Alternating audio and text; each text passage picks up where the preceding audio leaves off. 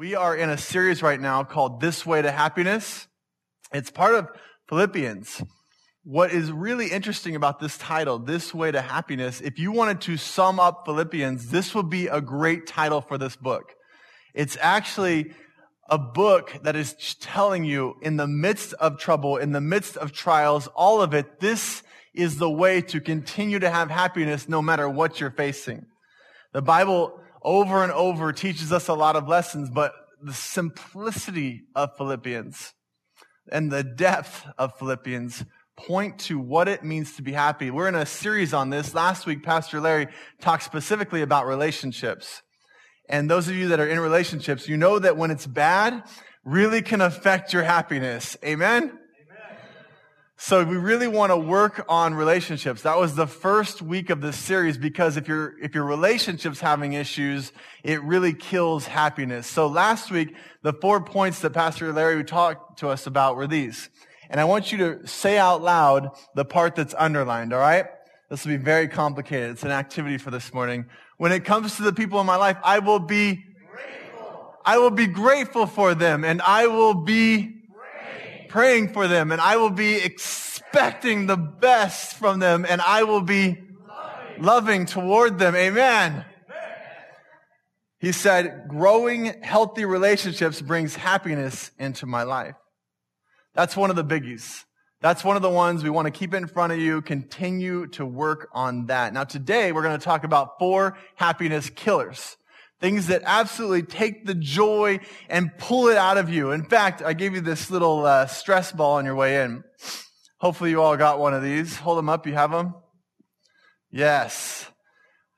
We're going to talk about four happiness killers. And if one of these happiness killers that pops up, if it's a killer in your life, something that actually is happening to you, I want you to squeeze it in that moment. Say, yes, that is one of those things. And I want you to symbolically imagine that that, that moment, that killer is going into this little guy and he's taken all of that from you. And I know it's not actually what happens with a stress ball, but I want you to imagine that and think about that. We're going to do an interactive service and keep you engaged. And I want you to continue through the entire sermon. Whenever a point is really hitting you, squeeze this and if it's really touching you, you can throw it at me and say, yes, pastor, that is exactly, exactly what I'm facing.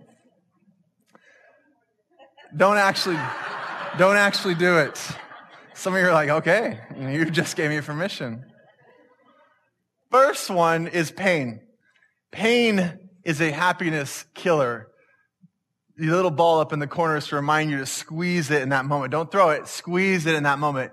But pain, if you, it's hard to be happy if you have pain in your life, right? It's hard to continue to push forward when every move you make is causing more pain in your life. That is a happiness killer. Picky people are a happiness killer.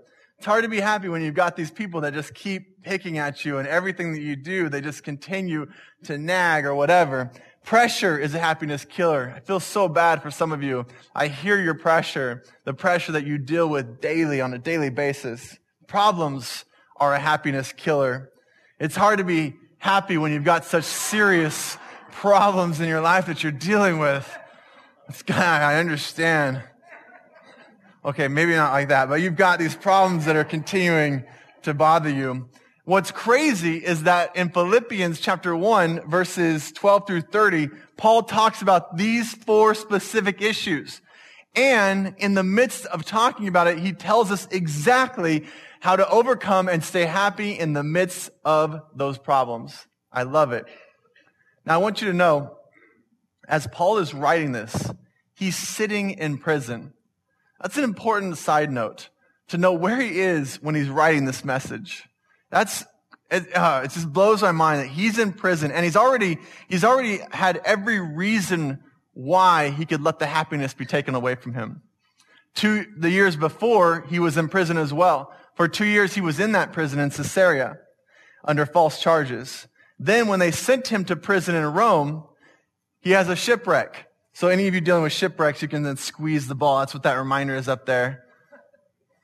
You know, shipwrecks? I mean, literally shipwrecks, not like, you know, mental ones that are going on. Then he ends up on this desert island in the Mediterranean Sea. There he's bitten by a poisonous snake. So he's got some snake issues causing more pain, more sickness. And then finally, when he gets to Rome, they shackle him to a guy 24 7. So for the next remainder of his life, he's shackled to someone. That's how they did the prison system. He's shackled to a guy for the rest of his time in prison.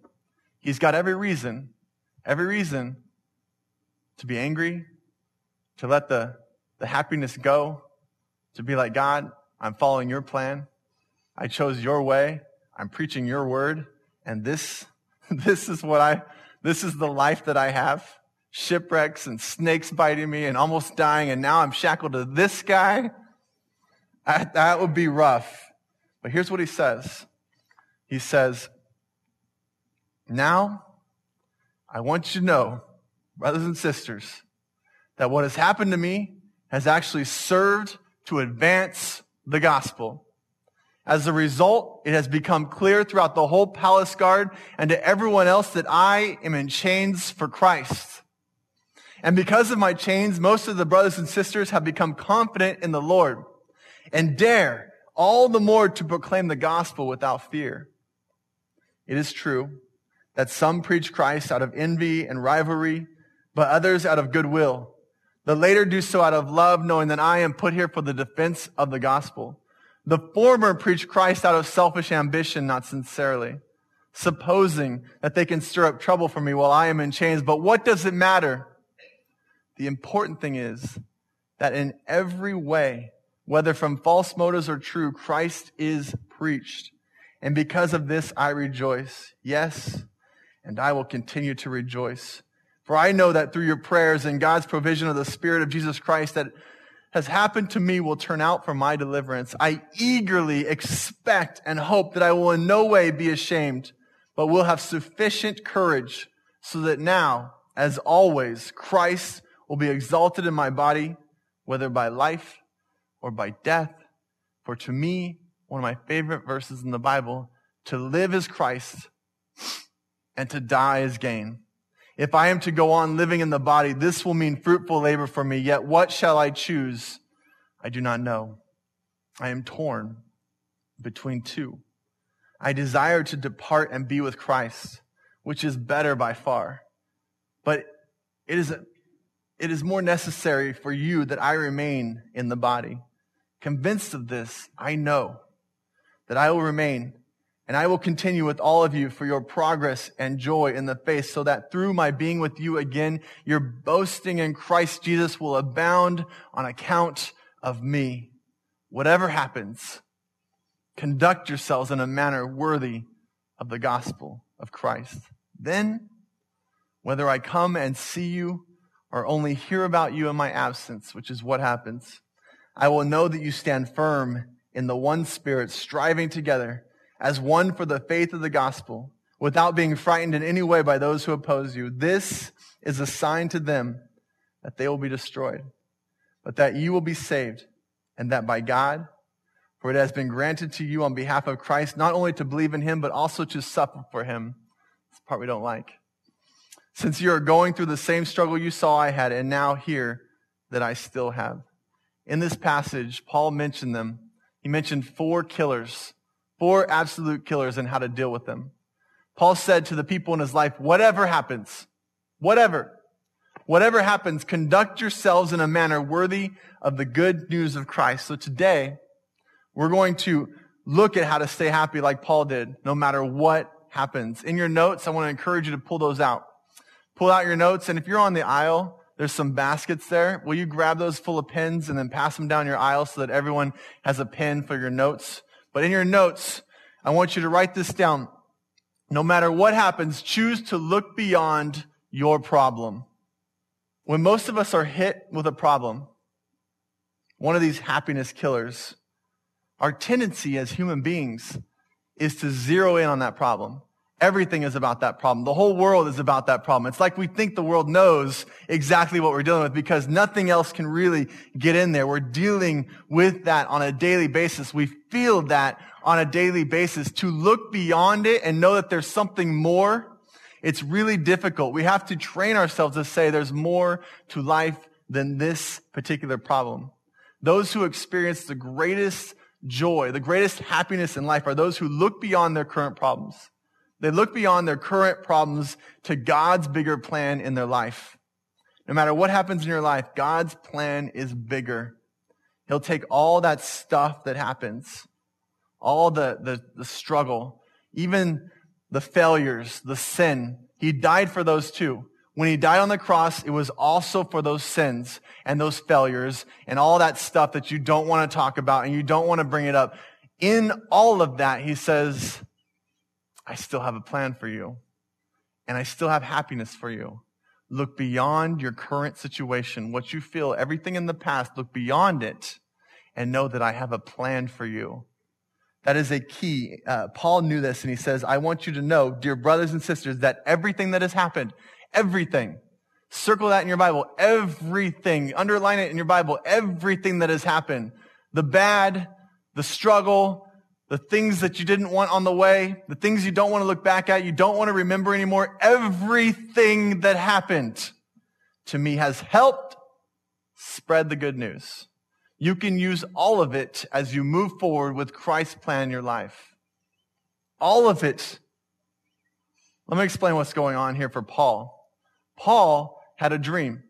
And he all, you can read it in other places, had a dream of preaching to Rome. If you knew Rome in this time period, it was the center of the universe. There's no city like Rome today because we have too many big cities. This universe that they were in, this world that they were in, Rome was it. The entire world revolved around whatever Rome said. So in his mind, you can see it because we do it too.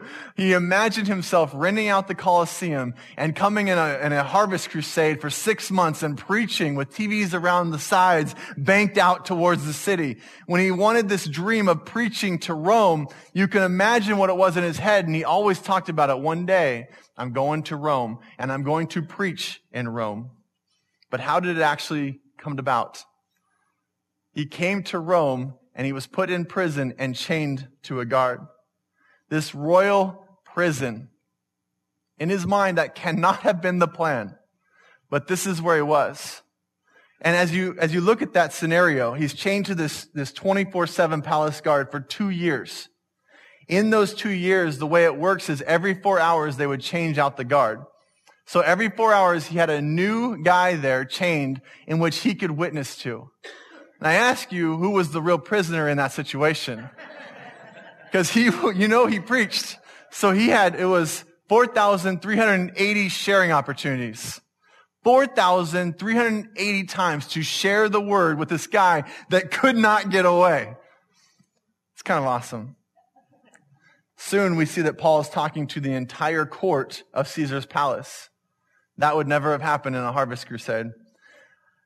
I know Paul, in his mind, had a plan, but God put him in a scenario to reach people that never would have heard the gospel of Jesus Christ and people who actually could affect the world.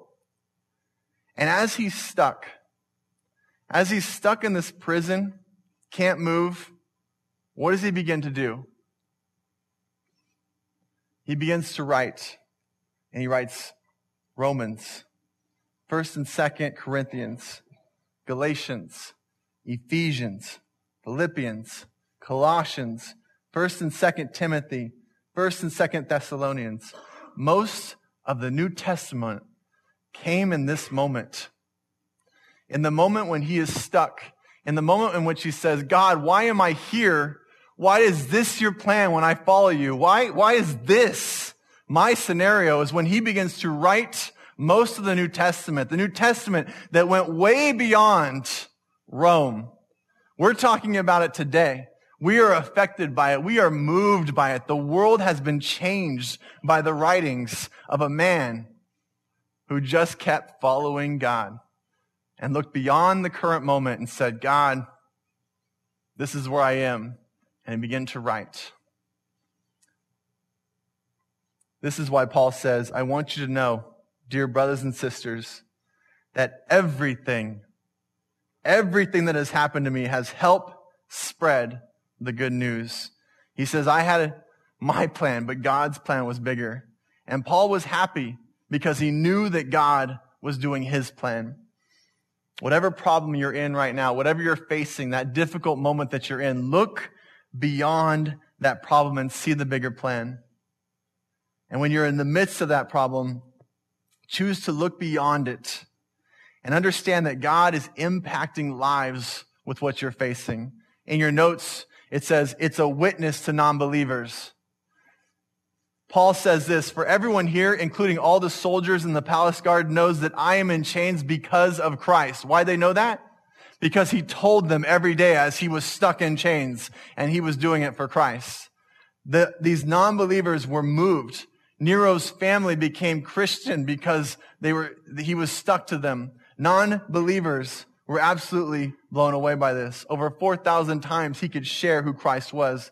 Second, it's an encouragement to the believers.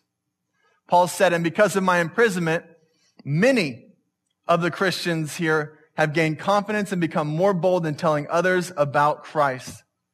That's so true. When we'll look beyond our current problems, when we look beyond what we're dealing with, people notice. They, they look at us and they say, I can't believe as you're facing all of that, you're still following Christ. You still love God in the midst of that. That's amazing. How much more can I do? How much more can I step up?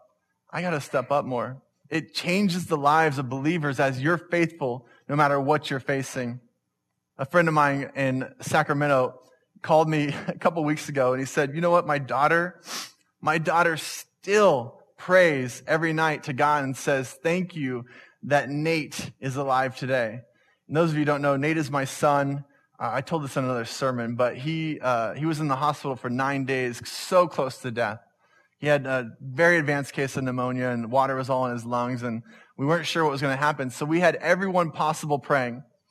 We had everyone I knew in the world praying. And in that moment, there was so much that was going on. People were coming into that room praying constantly. Doctors, nurses, everyone we were talking to about God. So unbelievers were hearing it. But believers, this little girl, when he told me this, this is two years ago, and he tells me a couple weeks ago that his daughter still, part of her faith journey, part of her prayers to God, she, what she draws on as a way for her to grow closer to God is the fact that she saw God working in this moment two years ago. So that's what she continues to remind God and say, thank you. Thank you for Nate, that he's alive today. In our faithfulness, unbelievers are reached, believers are reached when we can look beyond your problems. Second in your notes, choose to control your attitude. Paul talks about four types of people. You're going to need the stress ball for this one because three of these people are not very good. Uh, the first group is some will come along and criticize you. Paul said it's true that some preach Christ because they are jealous and quarrelsome. You ever read, you ever read on, on social media or blog sites and you see people criticizing other Christians and other ministries and things like that. And I'm always reading that going, what, why? I don't understand why you would even take the time to write that essay about why this other group's wrong around you. The, the jealousy and the criticism out there is unbelievable. And those of you that have stepped up in any sort of way or anything you do, you know there's those people that just constantly are there just in your life to criticize you, just tell you everything wrong with you, even as you're facing problems. They get to point it out to you and just clarify it for you. Isn't that great? But the truth is, we don't need other people's permission to be happy. You don't need that. If they're unhappy, that's their choice. But you can control your attitude towards them. You choose your happiness level. Next, there's going to be some comrades with you. These are the good guys. These are the friends. Paul says, others preach from genuine goodwill. These do so out of love. And they know God's given me the work of defending the gospel. He's saying these guys, do the right things, they make the right decisions, they're doing it for the right reasons, and he's thankful for them. The next group is some will compete with you. Some will see what you're doing, They see how you're doing with work or family or your neighborhood, your house, whatever. It seems like people will compete over anything. It could be the dumbest thing, but someone's out there saying, I can do it a little bit better. I can make a little bit money. I can have a little bit more authority. I can do it somehow. They just want to compete. Paul said, others preach Christ insincerely from a spirit of selfish ambition.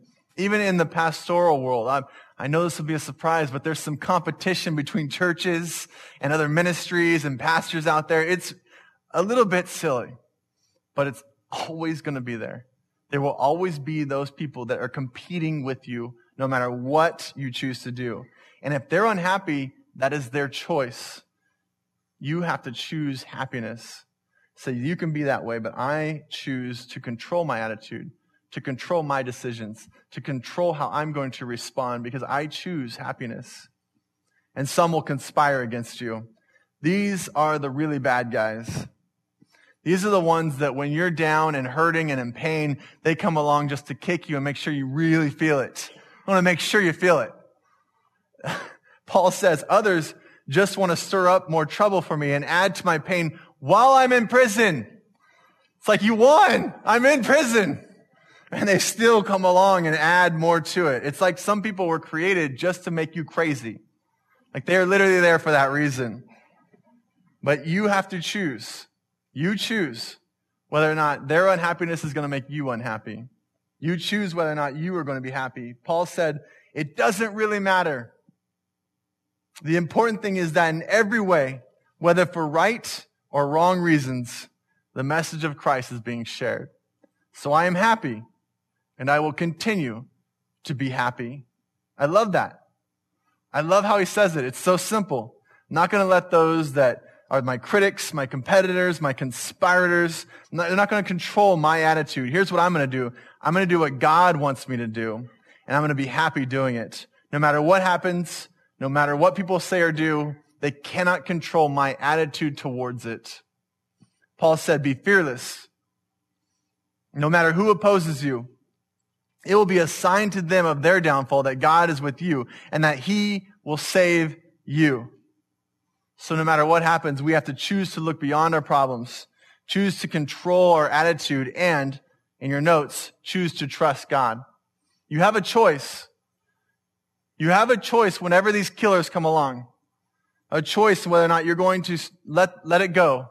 You can distrust God and not believe he's with you in that moment. Or you can trust him and say, God is with me. This is the faith factor. When I have faith that God is with me and taking care of me. Paul said it like this. I will continue to rejoice for I know that as you pray for me and as the Spirit of Jesus Christ helps me, all that's happened will all turn out for my deliverance. In that one verse, he gives us four ways, four ways of strength in times of trouble. He says, he, God, responds to prayers for me. He responds to prayers for you. It's one of the reasons at the end of the sermon, we always make a big deal about the card at the bottom of the notes. We want you to fill that out and we want you to write prayer requests because this is a family. And part of a family is knowing that we're all praying for each other and we're working through these issues together. And that brings encouragement. That's the encouragement that he's speaking of. I know that my church family is praying for me and that help is on the way. He can stay happy because his spirit helps you. This is when you become a Christ follower, when you accept Christ in your life, you know that the Holy Spirit dwells within you. You don't know how that works, but somehow it's within you. And that Holy Spirit is going to come up every time we need it. So in the midst of the problem, I know that people are praying for me, but I also know that the Spirit is within me.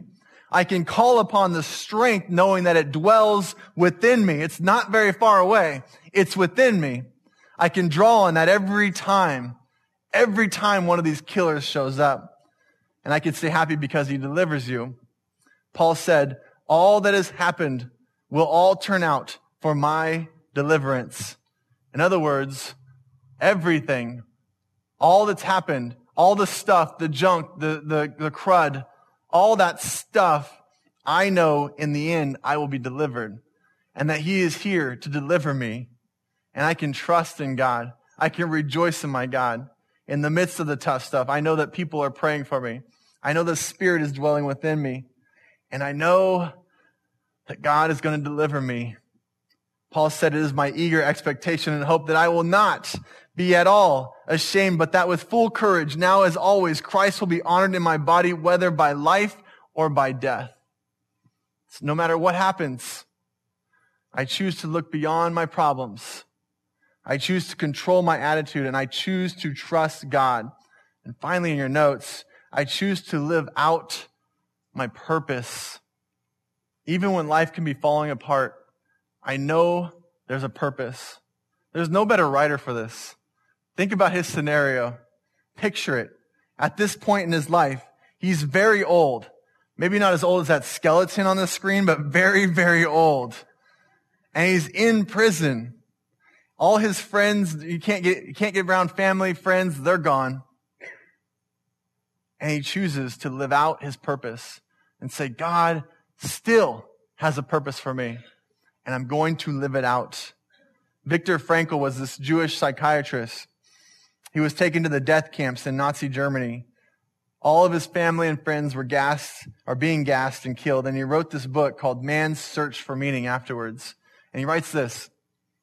I remember one day when we stood in front of the Gestapo stark naked. They'd taken away our clothes. They'd even had taken away my wedding ring. I stood there with nothing at all.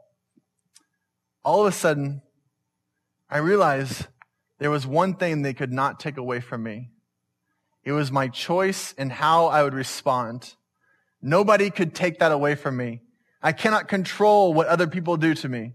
I cannot control what other people do around me, but I can control how I respond.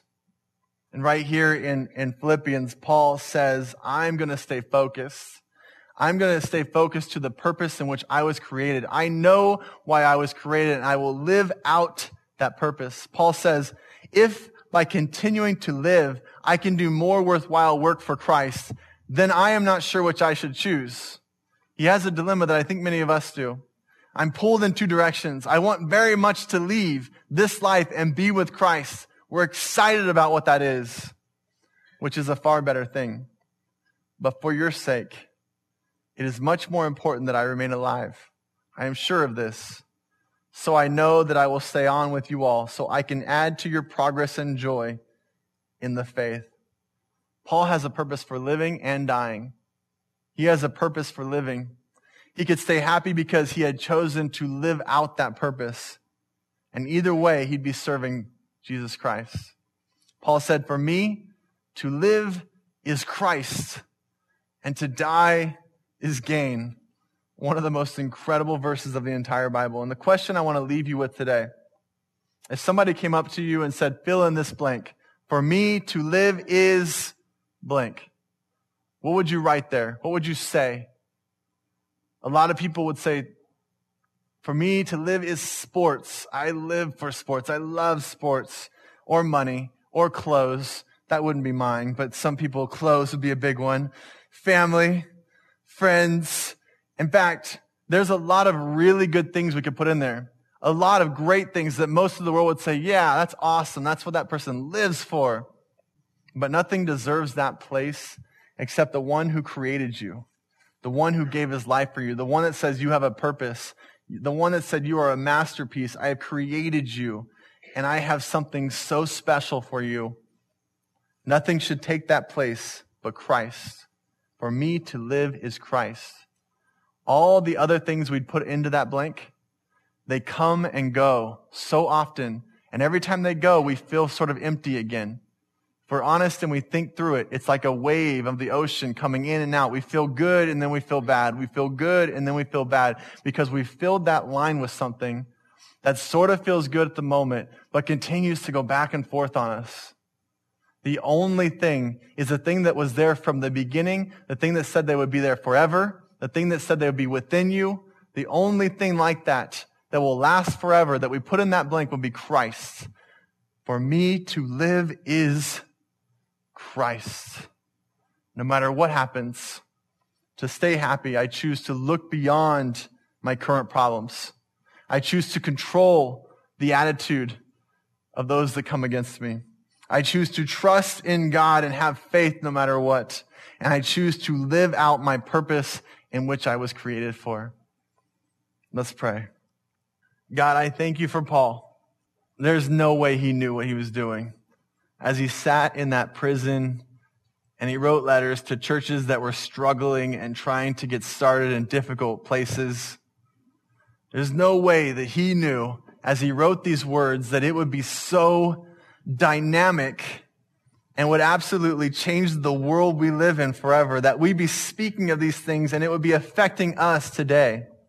That's someone, God, that chose to look beyond their current problems and say, You still have a plan.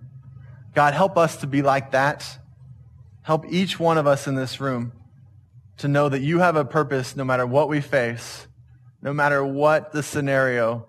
If you can do all of that with Paul, that you're also doing something with us. And it could have world implications. God, use us in this manner. Give us the strength and the courage to stand boldly and know that you have a plan. You have a purpose. We love you and we give you this time. In Jesus' name, amen.